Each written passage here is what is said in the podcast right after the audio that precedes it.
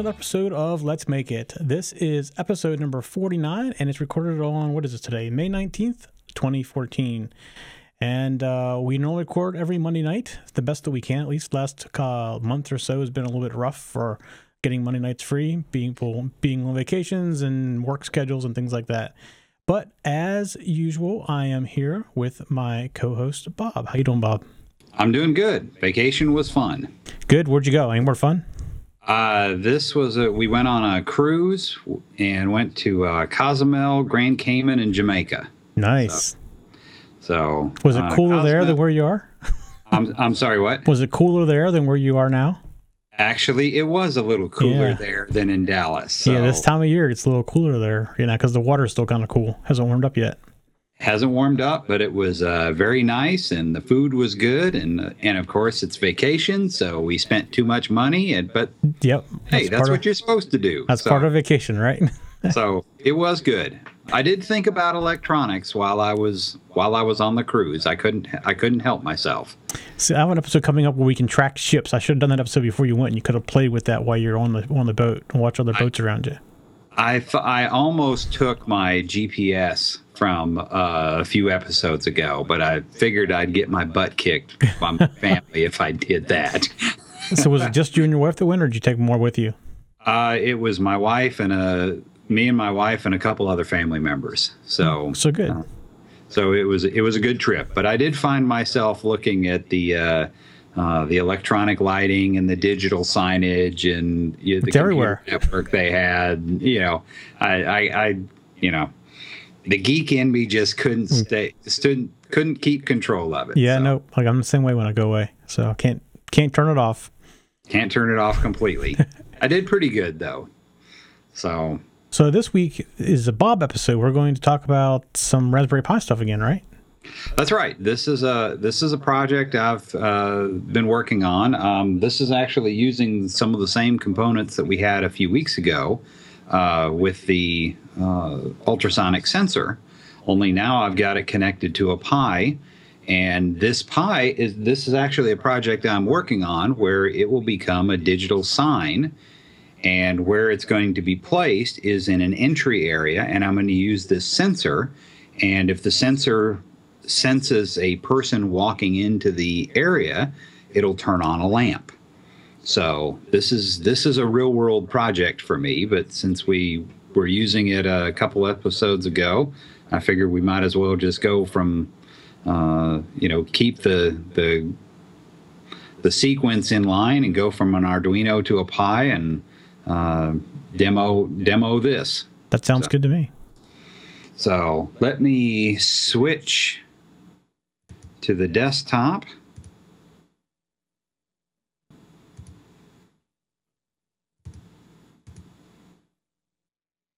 And here is here's the setup, and it's a it's a Raspberry Pi uh, connected to the ultrasonic sensor, and a two uh, two relay a little two relay board, and the Pi is in back. Uh, it is connected to the network, so I can. Um, where did my VNC go? There it is. So I've actually had it running for uh, a little while, um, but it's uh, let me get the. I'll show you what it's doing. So the the sensor right now is actually reading the base of the camera stand. So, uh, and the way I've got the code written is if anything comes within 10 centimeters of it, it turns on the light and keeps it on for 10 seconds. So I just did that for demonstration purposes. Um, in in the when I actually run this, I'm going to set it for two anything that comes within two meters. Uh, will turn on the lamp, and I'll leave the lamp on. I'm I'm probably going to start off with five minutes, and then we'll see if I have to adjust it from there. But the code is this is this is the code that we're that we're running and I've got this little um, terminal window right here that's telling me what it's doing, and it's checking the distance every every second. So you can see it's reading 25 and a half roughly in that range. There's a there's a little noise, there's a little imprecision there, but uh, for what I'm looking for, uh, it's it's perfectly good. Uh, that little miss uh, imperfection right there isn't going to affect anything I do, and I'm going to stick my hand in front of it, and you can see that now it's reading a few four centimeters, three, four, five that's about right. So. And what yeah. language did you write this in? Uh, I'm sorry. Say that again. What language did you write this program in? This is this is written in Python. Okay. Uh, I I have debated over the last two weeks whether or not I'm going to leave this code in Python, or if I'm going to write it in C uh, and have it run Compiled. as soon as the as soon as the Pi comes on. Um, but for for the demo, I wrote it in Python, and I don't know. I may use this code. Uh, I I haven't decided, but lots of people use Python to to control uh, various I/O. So I just went with that, um, just to be consistent with the code. So, yeah, this library is now for just about every language I think on a Pi. So uh, Python is probably the most popular. But I've seen shell scripting, I've seen C script, I've seen C code. So pretty much use it almost anything you want. In fact, from the shell script, you can just write to the control files directly. That's that's right. You can. Um, the advantage of using something like C is that you can get access to the uh, you know access to the pins is pretty low level. So um, you, with C, you can get access to it a little easier. With uh, Python, you actually have to run it. Uh, let me kill this off. Uh, you can't run this as the normal user. You do have to run it as a, as the a root user. So that's why I'm using the sudo command here uh, to give me access to uh, to root. So, but it uh, it runs. I, I ran it. Uh, I actually left this running while I was on vacation, and it came back. There's some error code in here. Um, and when I got back and checked it, it was uh, about 0.2% errors. So it's pretty 98, 99.8% reliability on the measurements when you're doing a measurement every second. Uh, that's that's pretty good. I that's more than adequate for what I'm right. what I'm doing here. So, but this is this is the code. So I'm importing a few libraries, um, and I'm setting. I create um, uh, this is kind of a style for me where if I'm going to use something globally like these pins, I, I, use the global command and then set them as a number, and I have my variables as uppercase, which just tells me that yeah, that's kind of the way I've written code for 20 years. So that just tells me where that it's a global variable. So I've set my pin numbers. Um, and you can either set pins by their function or their uh, their physical location on the Pi. And I chose function because uh, if I ever change versions of a Pi, then the code should should work because it's based on function, not location. So, um, and here I've got this debug function uh, turned to true, which basically puts the output to this terminal window if that's false, then nothing pops up on the on the terminal, um, which will be the way I run it when this actually gets connected to the sign. So, and I wrote this. I wrote this code so I could use multiple sensors, although I'm not doing anything like that. Um, but here I have a function where I read uh, I read the sensor and I'm going to return the either an error code or the the distance. So uh, set turn the warnings on. So uh, we'll just go through the code line by line. I'm turning the warnings off, setting the the mode to be phys- to be functions rather than phys- physical pins. I set up the trigger pin and turn it off. And of course, then I set up the echo pin because I've got to listen to it. And just like in the uh, the Arduino code, I turn on the trigger pin for 10 microseconds and then turn it right back off. And then I go into these listening loops. And essentially, what this is doing is it's looking for when does the pin come on and when does it turn off. And if it waits for anything longer than one second, I assign an error code to it. And later on in the code, I can I can say, okay, well, if I got a 998 or a 999 back, obviously that's an error, and I'm not gonna I'm not gonna pay attention. And I put this in here so just in case uh, something happens to the sensor, I don't get locked in an infinite loop where it's waiting for a ret- some sort of return. And this actually reminds me of something important that I need to show real quick. There is a peculiarity of the Pi. The sensor r- runs off 5 volts, and the Pi will supply 5 volts. But the input pins back into the Pi are 3 volt, 3.3 volts. So if you don't do something, that ultrasonic sensor could could burn up the Pi by sending a 5 volt signal back into it. Um, and there's, uh, when I was uh, researching this, there's kind of two schools of thought. One is that uh, you you actually do a voltage reduction and send back a three volt, 3.3 volt signal, and the other uh, philosophy, which is the one I went with just for pure simplicity, was to put a big resistor in place so you can't you, you're you're still supplying five volts, but you're sending so little current back that you can't damage the Pi. So if you look very carefully, right there is a 10k resistor. So there's no way I'm going to burn up my Pi by uh, accidentally, um uh, you know, sending too much current back back to it. So. So sorry for that little detour. I should have mentioned that earlier and I forgot.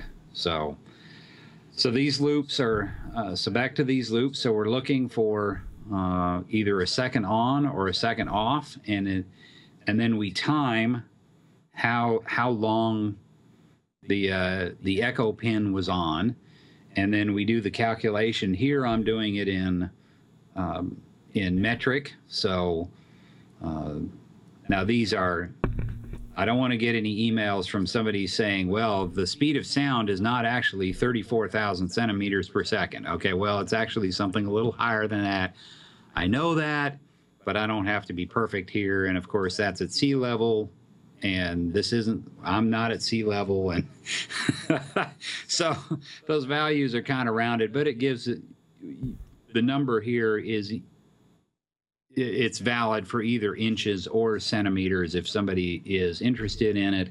And then just for because of what I'm interested in, I do a little math right here to round the number to two significant digits, do a IO cleanup, and then return the actual distance that, that was calculated.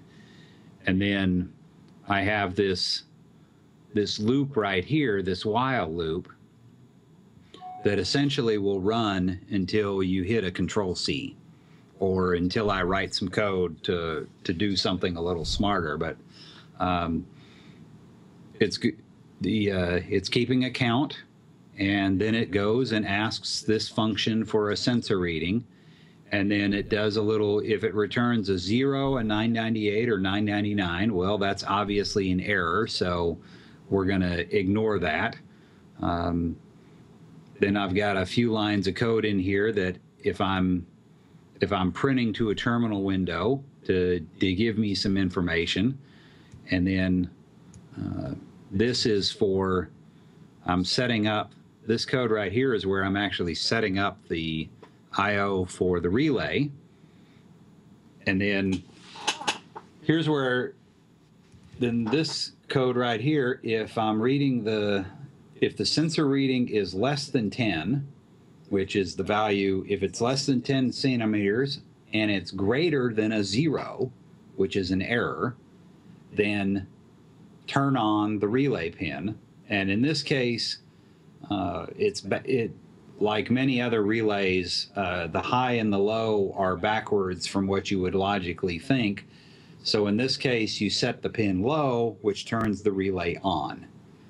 And then later on, we'll set the pin high, which turns the relay back off.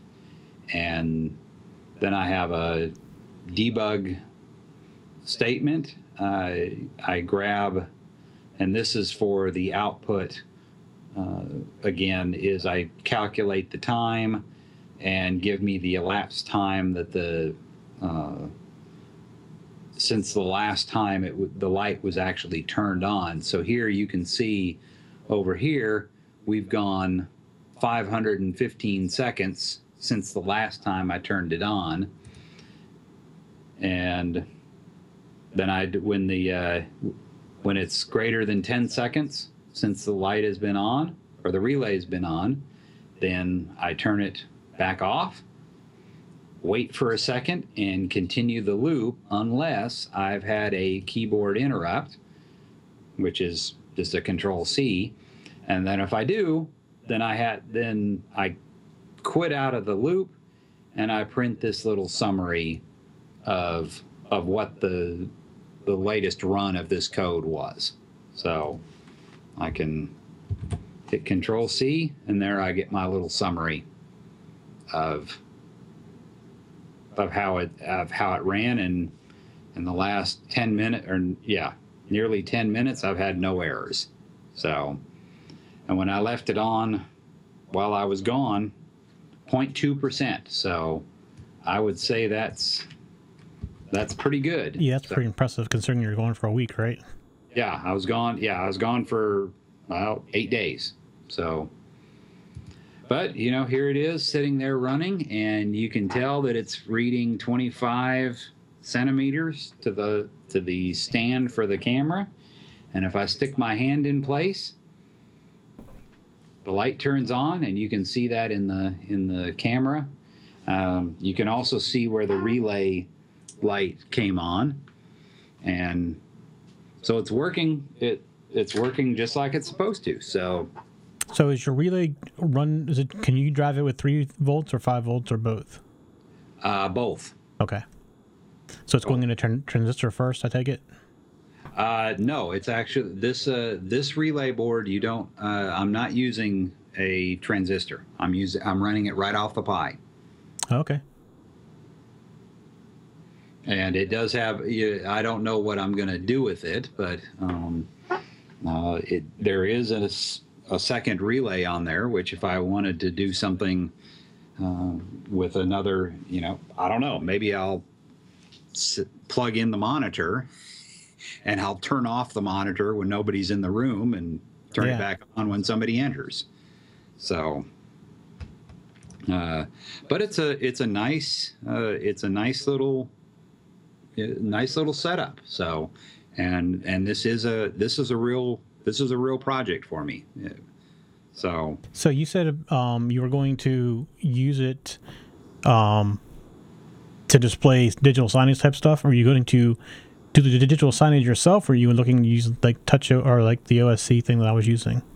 I'm going to use Or the same. Yeah, I'm going to use what you were using before. Okay. Uh, uh, that's going to work just fine for me, and then I'll have this uh, this relay code working in the background, and it should be a nice little setup. And this is going to be an entry area for a building um, for a nonprofit that I work with, and this is a this is going to be a little project for them, um, you know, that, that I'm doing for them. So.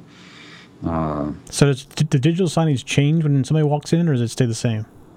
The digital signage won't change. It'll be updated based on whatever is, is the sign, but I'm thinking about connecting the monitor itself physically Right. So you save power.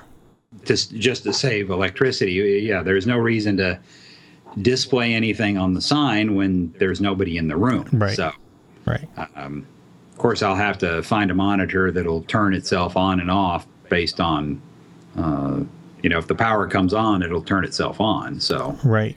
Yeah, so an old style monitor, what you're trying to say. yeah, right. And and of course, the last piece of this project that actually came in while I was while I was on vacation was my HDMI to VGA adapter. So Yeah, the other thing you might be able to look at is you can put a screen into power saving mode. I don't know if, how, I don't know what Raspbian has in as far as options go, but you may be able to use that to turn off and on the monitor versus turning the power off and on. Uh, yeah, I may very well be able to. Now, the monitor that I'm planning on starting with is an old VGA monitor, so I may not be able, but yeah, I may be able to just blank the display. Yeah, If- yeah, yeah, exactly. Since clearly I'm going to know if if the uh, you know I've already written the code to know if somebody's in the room or not, eh, because I've got the lamp on. So Yeah. it shouldn't be that difficult to to turn on and off the the output to the to the monitor using using some common code. So the in your case, what you just showed, the timer doesn't reset itself. So if you keep moving within that five centimeters, it won't. It doesn't you- stay on, right? It goes off and back on again. It will stay it will stay on 10 seconds past the last reading. Okay. So okay. if it keeps if it keeps sensing that somebody's in the room, it will keep that lamp Okay. on or yeah. okay. Yeah, yeah, yeah, that would be kind of silly if I Turn it off, back on. Turn it off and back on. yeah, that yeah, that would Work be that relay. Work that relay. smart. So, uh, but yeah, I, the the way the code is written, and obviously 10 centimeters in 10 seconds isn't really useful for uh, for the real world, but it works just fine for the demo. And Right. right now, I mean, you can tell when the lamp comes on. The lamp is actually sitting right above me, so. I think I look a little better when the lamp is on. So just keep, keep waving your hand. yeah i keep waving my hand here i'll just I'll, I'll just stick something in front of it and and then the lamp will stay on and of course you know more than one person has noted that i have a face for radio so maybe i should turn the lamp back off Uh, that's okay.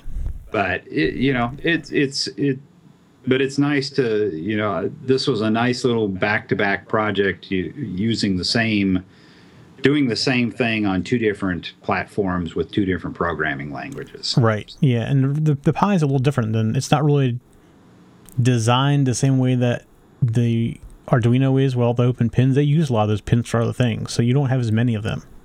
Yeah, you have very yeah you have very few pins compared to useful pins compared to an Arduino. Um, The other thing is there's not there's issues with timers, so you got to be careful. Like the I2C stuff doesn't work always so well with a Raspberry Pi because the timing, the timers in the chip is not as accurate as what's in the Arduino. I I haven't done anything with that yet, so um, who knows? I I'm I may very well try a try something. Yeah, I've experimented with some of that stuff, and it doesn't that, that basically I, it works sometimes, but not reliably. So I've never used it for anything that need to be reliable, which is kind of why the UDOO board was interesting because it has basically a four core, the same CPU that's in the Raspberry Pi, plus it has the CPU for the Arduino. So you can have the R, the Atmel and for the Arduino do a lot of the hard work as far as timing goes, and use the Elwin for runs Unix or whatever, and it does all the. So you, and they communicate back and forth to each other uh, via serial. So it's real easy to, to program. It's kind of like taking four Raspberry Pis and in uh, Do uh, uh, and putting them together. So all on one board. It's kind of neat, although it's a little confusing to you get the hang of it. But it's neat that you have two separate CPU operating systems and everything running there. Yeah, that is yeah, that is a little confusing. Um, and at least with the with the Pi, and and the funny thing is, I'm not using anywhere close to the Pi's capabilities. Right, and you're even running X Windows on there too. Right. Yeah, yeah, and and um, that's right. Yeah, and that's actually what most of the uh, if you if you watch this uh, carefully, most of the CPU usage on this thing is actually for is for the X window. Yeah, I generally turn off X Windows unless I really need it for something. Um, probably I will have it off when this thing is is in production. Um, Well, you're going to need it for the same software. The Screenly software uses X Windows. Oh, it does. Okay. It uses well, yeah, it uses like a web browser inside of there, inside of the. well, it's not having any trouble. You know, the I'm running probably about mm, looks like it's averaging between 15 and 20 percent CPU usage right now. Yeah, I mean, they're So- it's pretty amazing what it can do. I've been playing with ADSB and I put it on to a Pi and it just not using anything on the Pi. It's crazy how Yeah. powerful they are. So, Yeah, it is. It is powerful. And yeah, and what's what's sad is my my very first PC. This thing is far more powerful than that. oh yeah, mine too. Yeah, My first PC couldn't do any kind of multitasking. It just, you know, I mean, it was strictly one one thread and that's it. that's right. Well, it kind of dates me, but I actually used Windows 2. Yeah, So that's that's really sad. I played with Windows 2. That was back when there was a was the other the IBM version of OS 2, right? yeah, that's right. Yeah, and then I and then I had a uh, uh, uh, a machine that had DOS. When I bought it, it came with DOS six and Windows three, and they gave you the five inch floppies to upgrade to three point one. and I think there were, I think it was three or four floppies, if I remember right. Yeah. So, uh, just amazing. So, but you know, hey, you know, a few years from now, you know, the uh, we'll be reminiscing like this about the the hardware we have now. So, So the kids now, you give them a cassette tape and they, what's this thing? you know? yeah, that's right. I remember my TI 9940, that's how I loaded in programs, was using a cassette tape player Yeah. to save and save and play them back. So yeah, Well, I had it. Yeah, and I had I had an old Commodore 64, 64. Yeah. and the uh, the floppy drive. You know, I had programs on five inch floppies for that, and you know that floppy drive was gosh, that thing was huge and it weighed a ton. Yeah. So It's amazing how technology advances. sure is fun. It- Yeah. so you know? Um, you know, I, I have bees in my backyard, and I have a friend who sent me this link a couple, mm, probably three weeks ago, four weeks ago now, of people wanting to do sensors in beehives. So I'm starting to investigate that. Hmm. Okay. They mainly want temperature and humidity, which is pretty easy with a DHT11. Just stick one of those in Yeah. there. Um, put one in each each body, probably in the center of the center of the hive in each body. But they also have they're trying to do some audio type stuff too. They say that based on the frequency of the audio, you can kind of tell what the bees are doing or if they're going if they're going to swarm. They have these different sounds. So Hmm. I'm looking into how to do audio, um, either on a Raspberry Pi or um, an Arduino or something. And because Raspberry Pi doesn't have audio in, only has audio out on it. True. So I'm trying to figure out the best way to. All I need to do is measure frequencies. What frequencies are? I don't want to record the sound much. I want to record what the wave looks like. And every so often, just take a picture of it. That is that does sound that sounds like an interesting project. Yeah. So I got the extra frames for the beehive, so I'm gonna start playing with that here soon. Well, this week will be uh, uh, get the digital signage part, and uh, I'm still trying to figure out a little box that I'm gonna mount the Pi and the mount all this hardware in, and have it look presentable for a for an entry area. So Yeah. So is it gonna? Are you gonna put like in a kiosk, or is it just like a, on a monitor sitting on a table somewhere? it's going to be a mon- it's going to be a monitor sitting on a uh, basically a wide credenza in a open area. Uh, the ac- the actual where the sensor is actually going to be pointing. Uh, there's probably 25 or 30 feet worth of distance, but it's only when somebody actually walks into the entry area itself, which is six or seven feet away from where this is going to be sitting. Okay. So if somebody's walking in the hallway, uh, yeah, you don't want to come on then. the Yeah. then I don't want it coming on. But if they actually walk into the room, then I want the lamp and the monitor to turn on. Right. So, but I, I'm gonna. So this week will be uh, mounting it and uh, making some sort of display that is is nice. Right. I'm curious also to know if the error rate goes up when you got something that's farther away. Um, that will be interesting, but I'm I'm going to keep this logging code in there, uh, at least for the time being, so I can so I can keep track of that and see how many errors I'm really getting. Yeah. And then I'll also play with the timing. You know, do I need to leave the lamp on for five minutes? Should I can I turn it off after two? You Yeah. know, we'll, we'll just have to play with it and see see what works the best. Right. So, Very cool. So a nice little real world project. So. Yeah, sounds good.